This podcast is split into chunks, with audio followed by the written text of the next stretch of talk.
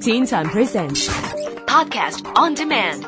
Log on to podcast.rthk.org.hk. Teen Time Podcast on Demand.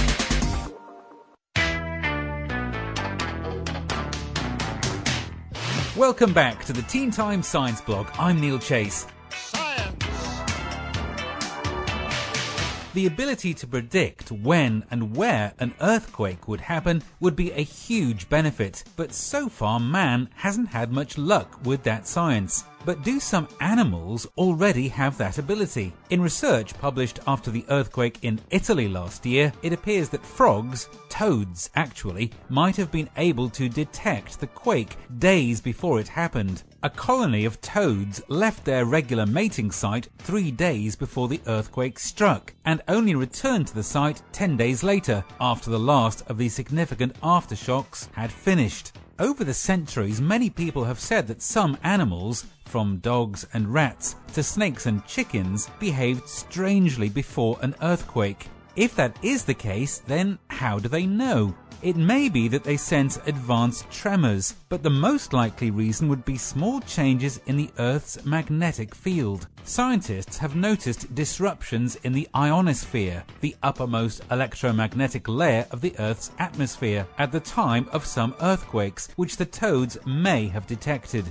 However, if they do, and if we can find out exactly how, then our own ability to predict earthquakes would be much improved.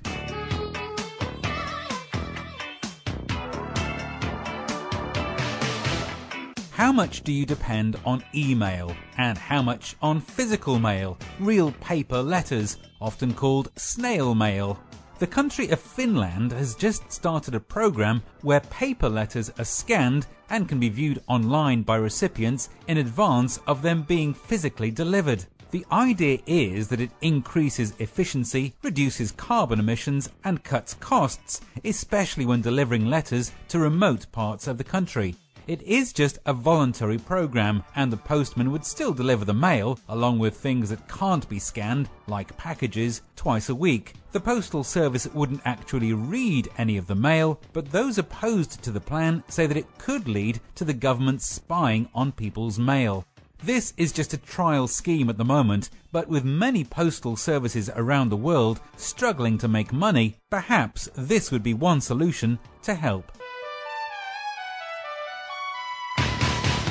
As I've mentioned before on the Science blog, the Large Hadron Collider hasn't had much success. This is the huge and hugely expensive 27 kilometer long donut in Switzerland that sends electrons whizzing around at high speed and colliding with each other, with the intention of finding more about how the universe was formed billions of years ago. It might also help in knowing how to harness fusion energy as a power source. The huge project has been plagued with problems, but in the last few weeks it has been really successful, sending two 3.5 trillion electron volt beams colliding into each other. Then, if all goes well, the unit will work at double the current power in 2013. And what will we discover if that happens? Well, we just don't know. And that is actually very exciting.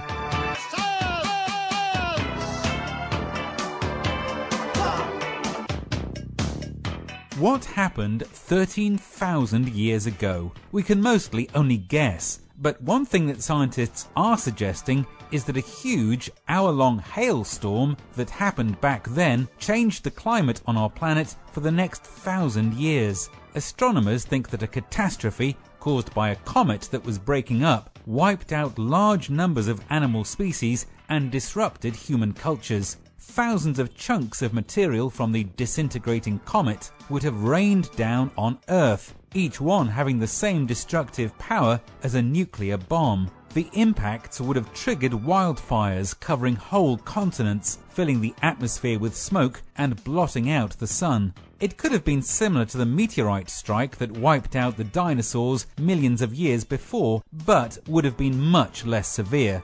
By this time, man was developing as a hunter and farmer, but a cold spell lasting a thousand years wouldn't have made further human development very easy.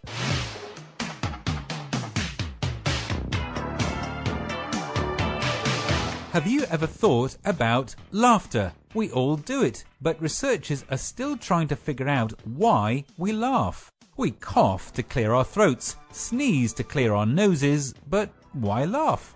Laughing is our first way of communicating. Babies laugh before they speak. No one teaches you how to laugh. You just do. And it's not just when people tell you a joke. Interestingly, all languages laugh in the same way, and everyone understands laughter. Maybe it helps reduce tension, perhaps our bodies function better because of it, and feeling confident or optimistic may be beneficial to your health. But laughter hasn't been specifically proven to help.